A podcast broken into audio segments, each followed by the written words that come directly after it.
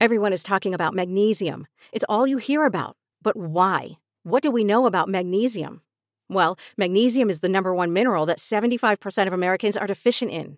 If you are a woman over 35, magnesium will help you rediscover balance, energy, and vitality. Magnesium supports more than 300 enzymatic reactions in your body, including those involved in hormonal balance. From functional medicine doctors to mental well being and female hormone experts, we all know that magnesium is the one mineral to improve all aspects of well being and health. But which one? Magnesium Breakthrough from Bioptimizers, the trusted choice recommended by leading experts with seven best absorbed forms of magnesium to ensure your body receives the support it needs for overall well being. Go to bioptimizers.com slash balance today and use code BALANCE10 for 10% off. Support your journey to wellness at B-I-O-P-T-I-M-I-Z-E-R-S dot com forward slash balance. Magnesium Breakthrough from Bioptimizers, your foundation to optimal health and vitality. Hey everyone, and welcome back to Big Mad True Crime, where we get big mad over true crime. I'm your host, Heather Ashley, and today's case is out of Arkansas. Small talk sucks, so let's dive in.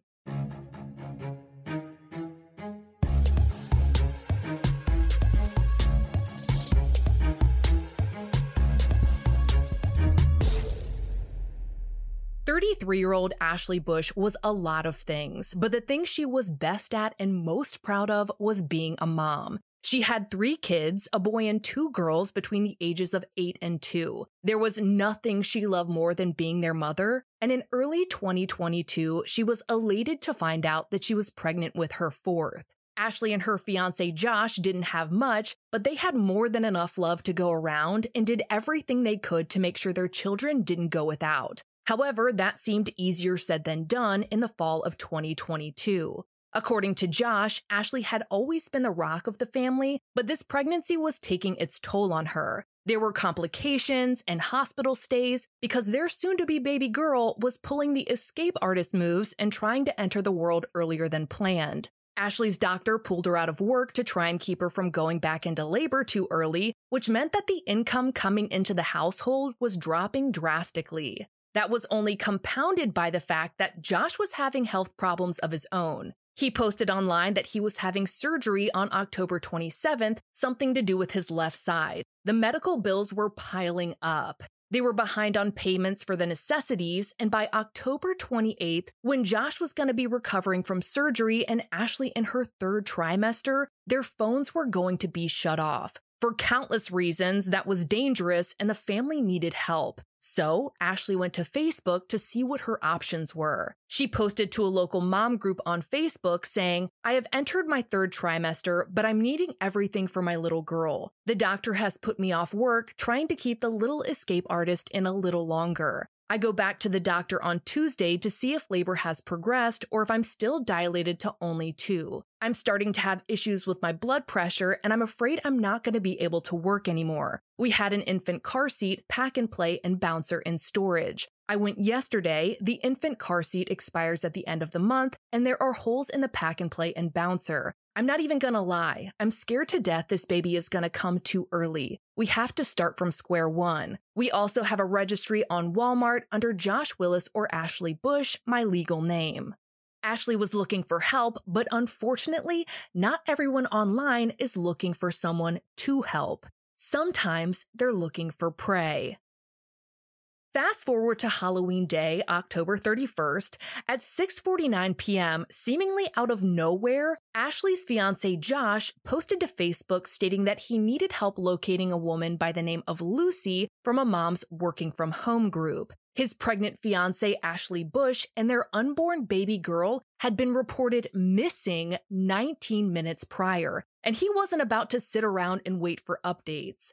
By 9:34 p.m., he made another post, this time trying to narrow down the group that this Lucy person helps with. He got a ton of responses, and initially, people honed in on a profile of a woman whose last name was Lucy. She posted a ton of comments in various groups about a work from home opportunity, which honestly came off as spam and routed to a sketchy Amazon ad. The profile definitely looked fake. The cover photo was some stock image of a butterfly landing on a flower, and the profile picture was of a smiling and professional looking woman sitting in front of a bookcase. Certainly, someone so profoundly professional would have more to choose from than a stock photo of butterflies, and the rest of her profile was completely locked down. Almost immediately, people in the comments thought they'd found who they were looking for until Josh posted about a different profile, one belonging to a woman named Lucy Barrow, whose background photo was of a moon phase and a shitty, blurry profile picture of half a dog's face. Josh identified that profile as belonging to the woman he and Ashley had met. Which meant Ashley didn't just disappear into thin air. There was a whole backstory as to what happened to her, and it was all about to come flooding out. Back on October 24th, the day Ashley posted about needing help with baby items, this Lucy character made her sixth public post of all time. Her first three posts are dated on the same day, October 24th, between 8:27 p.m. and 8:30 p.m. The first was the update of her profile picture, the second was to note she was in a relationship, and the third was the update of her cover photo. 21 minutes later, she made sure to make a convincing post that she'd been locked out of her old account and that this was her new one. She shared a post from the Neighbors of Bella Vista group making her location known. One minute after that, she posted, I have a bunch of baby items if any moms to be need them. All of these posts had been made on the same day, and the revelation that this woman was somehow involved in whatever led to Ashley's disappearance sent the entire community on edge. No one knew any of the details yet, but the facts they did know were painting a grim and sinister picture.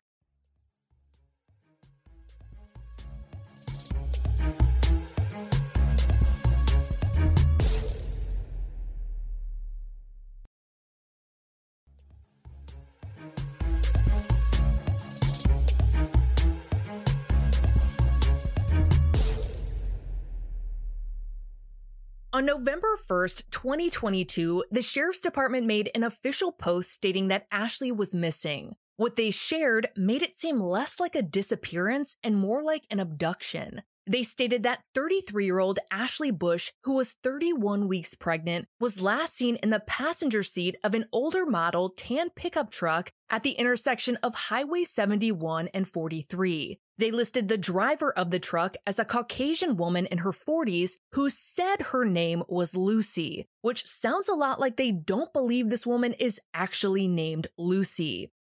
The intersection where Ashley was last seen was a T intersection. At the long end was a handy stop convenience store. Josh had dropped Ashley off there early on the 31st to go to a follow up interview for a work from home position this Lucy woman had offered her via Facebook. Josh told THV 11 that he and Ashley had both gone to her first interview with Lucy, which had been held at the Gravette Library about 10 miles from that handy stop. The Gravette Library is quite possibly the smallest library in the history of libraries, but is also quaint and adorable. You absolutely would not know that this little Gilmore Girls esque library existed in the middle of a shopping center unless you were familiar with the area. It was strange that a work from home job would involve an in person interview at a library of all places, but Ashley was set on providing for her family, even if she couldn't be on her feet. So Josh drove her there, and frankly, the interview seemed to go well. Josh told 5 News Online that Lucy came off as welcoming and he felt like they could trust her. She even offered to give Ashley some baby supplies. It seemed like the perfect situation, like an angel had dropped out of the sky to solve all of their immediate problems.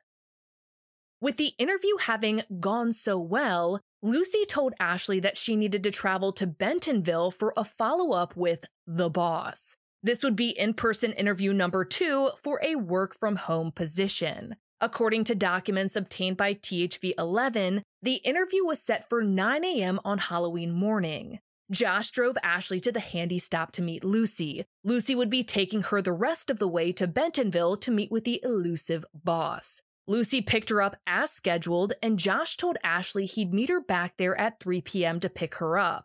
Bentonville was definitely farther away than the Gravette Library, but still only about 30 miles away. Why this interview was planning on taking six hours is a question I don't think anyone can answer, but for most of the day, it all seemed to go according to plan. At around 3 p.m., Ashley did text Josh to let him know that she was in Gravette on her way back. Gravette was on the way home, so her text was essentially a 10 minute notice. Josh waited at the handy stop, but as the familiar tan pickup got close to the gas station, it didn't slow down and it didn't turn into the parking lot. Instead, it drove north on Highway 43, passing the handy stop altogether. Josh told KNWA, I hollered at her because her windows cracked, so I know she heard me. This Lucy lady looks over at me, looks back straight ahead at the windshield, and drives off. Josh got right into his own truck and tried to follow Lucy's, but quickly lost sight of her. In a panic, he and everyone they knew started texting and calling Ashley, trying to get any response, but there was nothing.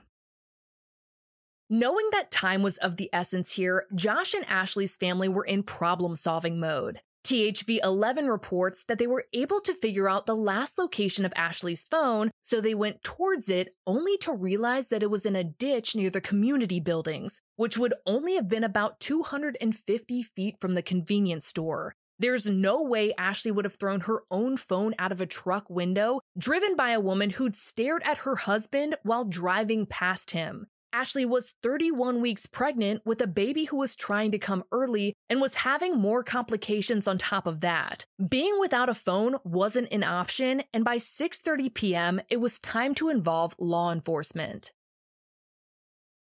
The sheriff's department didn't hesitate for a second when it came to trying to find Ashley and her unborn baby. Within a few hours, they were filing warrants to get access to her social media accounts, and Josh was talking to any media outlet willing to air her story. He told THV 11 that he was worried about Lucy's intentions and had a theory that she may have offered Ashley money for their unborn child and that Ashley turned her down. It was a pretty specific theory, but every single worst case scenario was running through his and everyone else's minds. The company Lucy claimed to have worked for didn't even know her name. There had never been a job opportunity, and the interviews were starting to look like some sort of long, sinister plan. Deputies searched for Ashley all through the night and asked that anyone who'd seen her at the handy stop earlier that morning or at the Gravette Library during that first interview to please contact them. There was this overwhelming feeling that Lucy wasn't actually Lucy, and they needed to nail down her true identity to know where to look. Maybe someone at the handy stop had recognized her, or maybe she had to log into something at the library. While they hoped someone who'd seen them would reach out, they also asked that anyone with security footage in the area please share it with police. Within the first 24 hours of Ashley's abduction, theories were flying and almost every one of them came back to fetal abduction. Fetal abduction is when a pregnant woman is abducted for her unborn baby, a child who is generally heinously cut from the mother's womb. We saw that in the Savannah LaFontaine Greywind case, along with the Marlene Ochoa Lopez case. But it was strange that Ashley had been with Lucy all day from 9 a.m. until 3:09 p.m. when Josh chased after the truck, and Lucy hadn't seemed to have done anything nefarious as far as we know. A lot of people suspected that the text letting Josh know she was about 10 minutes out wasn't actually sent from Ashley, but the time added up. They had been about 10 minutes out, which is how Josh knew to be on the lookout for the tan truck and was able to witness it drive past the handy stop with no intention of stopping. Had Lucy been planning this all along? Had she changed her mind during the day? Did she change her mind about not changing her mind at the last second? Or was she just an absolute moron that thankfully gave her victim's fiance an opportunity to fight for her?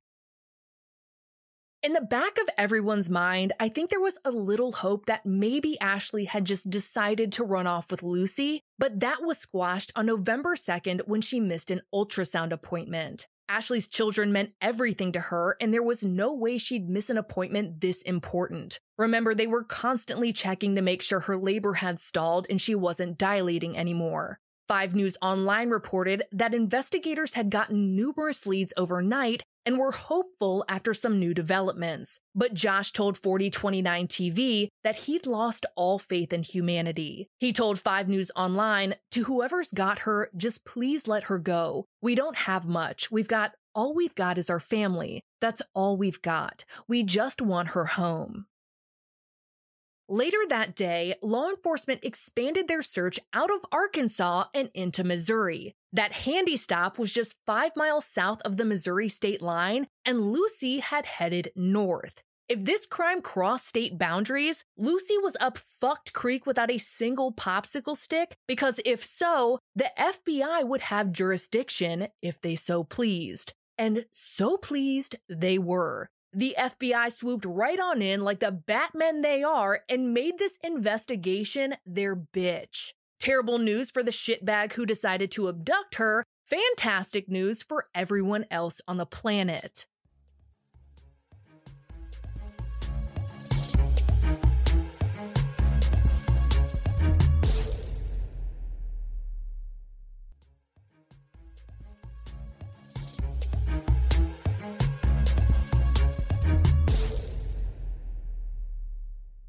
On November 3rd, 2022, law enforcement announced that they'd be holding a press conference that afternoon. There was hope that they were going to share some leads and ask for more information, or even that they'd found them. But when the press conference started, the looks on their faces made it clear that this case wasn't going to have a happy ending. The sheriff's office stated that both Ashley and her baby, who'd been named Valkyrie, had been located deceased and in separate locations. They said it was one of the most horrific cases they'd ever been involved with. The details that followed are worse than anyone could have imagined. During the press conference, law enforcement said that on the same day Ashley went missing, emergency services had gotten a call about an unresponsive baby. In the 911 call, CNN reports that a woman named Amber Waterman was a week past her due date and had been having contractions that morning. They said she didn't have enough time to make it to the hospital, so EMS was going to intercept her in a store parking lot. However, before that could happen, a call came in stating that Amber had given birth in the car. By the time EMS got there, the baby girl was unresponsive, and though professionals tried to revive her, they couldn't. Amber refused to get medically evaluated after giving birth in the vehicle, but according to CNN, the baby, who had tragically passed away, was taken to the hospital by ambulance. Amber said she'd follow behind them, she'd even been given money for gas, and while she and her husband Jamie did initially trail behind the ambulance, they eventually turned down another road. Whether or not either of them actually made it to the hospital isn't known, but they did contact the coroner, who just so happened to also own the funeral home in town. Amber and Jamie made their way to the funeral home on November 1st and started planning the baby's funeral, the baby they had named Dakota. The small family service, set to include six to eight people, was held quickly thereafter, and according to a statement the coroner gave to CNN, everyone in attendance was distraught. While all of this was unfolding, law enforcement had been on alert for any unusual births, or frankly, any birth that made their spidey senses go off, and this one fit the bill. They contacted the coroner to make sure he performed an autopsy on Amber and Jamie's baby, whom they had planned to cremate. Initially, the coroner hadn't noticed any red flags, just a grieving family. However, he told the outlet that once they found out an autopsy was going to be performed, Amber's demeanor changed. Of all things, she asked if they were going to run the baby's DNA. As early as the day Ashley was abducted, detectives had their eye on Amber. According to a criminal complaint obtained by KSN, they'd been able to go through Ashley's social media accounts and identify that Lucy Barrow profile. Once identifying it, they got an IP address for the account, which wound up being associated with T Mobile. It all led back to Amber and Jamie Waterman, so off to their house they went. Investigators made their first contact with the Watermans on November 1st and asked some questions. Amber told them that she'd been home all day on the 31st with her son and her husband's cousin's daughter. She also let authorities know that she'd given birth to a stillborn baby. Detectives asked if they could take a look around the Waterman's home, and they said yes. What Amber didn't say yes to was a peek inside her phone, because according to her, she had lost it. After going through the house, the criminal complaint states that they noticed a pickup truck on the property that matched the description Josh had given police. Inside of it, deputies noticed what appeared to be blood like stains on the steering wheel, center console, and the headliner of all places. According to Amber, she was the only one with the keys to access that truck, an admission that would not fare well for her. Now, Amber said she was home all day with her son and husband's cousin's daughter, but Jamie, her husband, was not. According to KSN's copy of the criminal complaint, he told police that he had left for work at 6 a.m. that morning. When he came home for lunch around noon, he said that the tan truck was gone and it didn't seem like anyone was home. This would have been in the time frame of Ashley's interview with the boss. So if Amber was Lucy, where were she and the kids when Jamie came home for lunch? According to 5 News Online, detectives asked Amber if she knew Ashley, and Amber said she didn't. However, she did say that she knew Lucy from her days at Walmart, but that she didn't know her well. At 4:30 p.m. that day, less than an hour and a half after Josh saw Lucy drive right by them, Jamie told investigators that he'd gotten a text from Amber saying she was having a miscarriage, which would be a massive issue if she was due within the near future and also a quick conclusion to come to. While bleeding isn't something you want to see in later pregnancy or in pregnancy at all, it's not wildly uncommon during labor. And according to a comment Amber made on an ultrasound photo she'd uploaded to Facebook, she was due on the 17th. She'd posted that in early September, so in the la la land of Amber's world, that would equate to her being more than five weeks overdue, which is just not gonna happen. Amber was texting her husband that she was having a miscarriage, which, according to her own comment, was happening at 45 weeks pregnant. Though that 911 call about her being in labor only indicated that she was one week past her due date. Her terrible storytelling skills were unraveling at record setting rates. Jamie said that he rushed home, picked Amber and the kids up, and rushed to the store to meet the ambulance, where we know she claimed to have given birth in the car and the baby did not survive. The baby Amber and Jamie had held a funeral for was without a single doubt Ashley Bush's baby. According to 5 News Online, Amber had a placenta in her pants when EMS arrived at the store, and if that's the case, what does that say about Jamie's involvement in the story that Amber had given birth in the car? Unless she also had the baby concealed in her pants and somehow acted out the most convincing labor in the history of mankind, he's got a lot of explaining to do. Arrest warrants were signed on November 3rd, and both Amber and Jamie Waterman were taken into custody. Amber was slapped with federal charges of kidnapping resulting in a death, and Jamie was also federally charged, but with being an accessory after the fact to kidnapping resulting in a death. Both were held without bond. Once the cuffs were on, the mouths were moving, and by mouths, I mean Jamie's. The following information is from the criminal complaint form obtained by the always wonderful KSN, and it includes information gathered through the investigation and Jamie Waterman's account of what happened. As always, all suspects are innocent until proven guilty.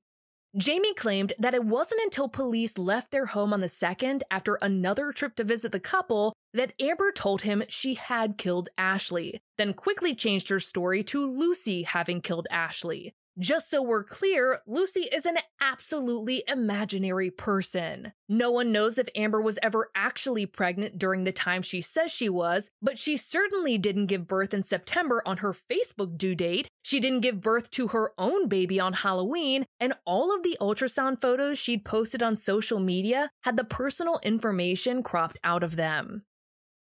After telling Jamie what she had done, or what Lucy had done, the criminal complaint alleges that she led him to Ashley's body. Ashley was fully clothed, lying face down, covered by a tarp. Her body had been near a boat on the property, which was a somewhat large property. Before rolling Ashley up in that tarp, Amber's little gremlin ass allegedly took the ring off of her finger. Next, Jamie told police that he and Amber dragged Ashley's body to the fire pit behind the house where Amber asked him to get some gasoline. Instead, he brought over some chainsaw bar chain oil and Amber proceeded to pour it over her body and light the tarp on fire. Jamie even went so far as to drag a couch over to the fire pit, but can't exactly seem to remember whether or not Amber added it to the fire. A burning couch seems like something you wouldn't forget, but what do I know? After letting the fire burn for an hour, Jamie told investigators that Amber used a hose to put it out. Jamie tried to remove Ashley's body, but it was too hot, so he grabbed another tarp and rolled her onto that one. Once he'd done that, he transported her body into the bed of his blue truck and they took Ashley's charred remains to a location not far from their home and left her there. Apparently, they couldn't drive too far because his truck was having engine problems. But in the end, it was Jamie who led police to Ashley's body. During the subsequent search of Jamie and Amber's property, the FBI did in fact find charred bone fragments in the fire pit. On November 4th, the coroner confirmed to CNN that baby Valkyrie had been cut from Ashley's womb. What he doesn't know is whether or not Valkyrie was alive when she was removed. They're still running tests. Ashley's cause of death was listed as a gunshot wound, and if the flow of oxygen had been cut off to baby Valkyrie while still in the womb, she would have only had minutes to survive. On top of that, she would have been born nine weeks early. The average weight of a baby born at 31 weeks is around 3 pounds and would almost certainly need some form of neonatal intensive care for a host of complications, like breathing, temperature regulation, blood sugar regulation, potential heart problems, the list goes on.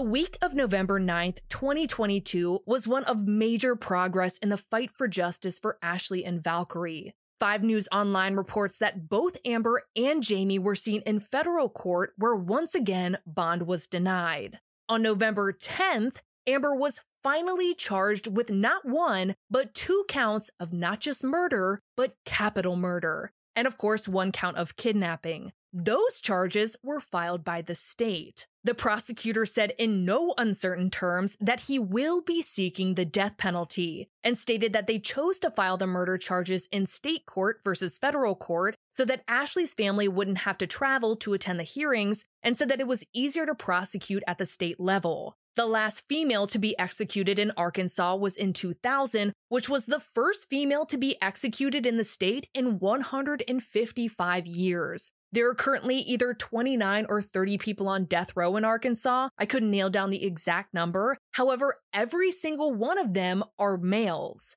The last person executed in Arkansas was six years ago, and it was a man named Kenneth Williams who'd killed a college cheerleader in 1998, escaped in 1999, and proceeded to kill another person. His execution was actually pretty controversial after CNN reports that several witnesses saw him lurch multiple times minutes after the lethal injection cocktail was administered. He could reportedly be heard outside of what they called the death chamber, even when the sound was turned off. Some claimed the execution was botched, while others said that protocol was followed and there was no indication that Williams was in pain. There was a ton of uproar surrounding his execution, and I feel like if I have an opinion here, I'm gonna get a truckload of shit, so we'll leave it there and get back to the status of Ashley and baby Valkyrie's case. Amber and Jamie Waterman are both awaiting trials in both federal and state court. They have been formally indicted on the federal charges, and as of yet, they have both pled not guilty. As this case progresses through the courts, I will be sure to update you. In the meantime, Ashley's family has set up a GoFundMe. An angel on this earth offered to cover her and Valkyrie's funeral expenses, so all donations will be going to assist in the lives of her three surviving children. I'll be sure to put that link in Ashley's highlight on my Instagram. For all photos pertaining to this case, check out Ashley's highlight at the top of my Instagram profile at the Heather Ashley and join me there tonight at 8:30 p.m. Eastern where you go live with me and we talk about today's episode and all other true crime cases on your mind. To get access to ad-free and bonus episodes, subscribe to our Apple Premium or head over to our Patreon at patreon.com slash bigmadtruecrime, where for just one whole dollar a month, your episodes are totally ad-free. If you love the podcast, feel free to leave a review. It absolutely makes my day. And if you have a case you would like to hear covered, share it with Big Mad True Crime on social media. All cases are covered by listener request. I'll be bringing you a brand new case next week, and I cannot wait. But until then, we out.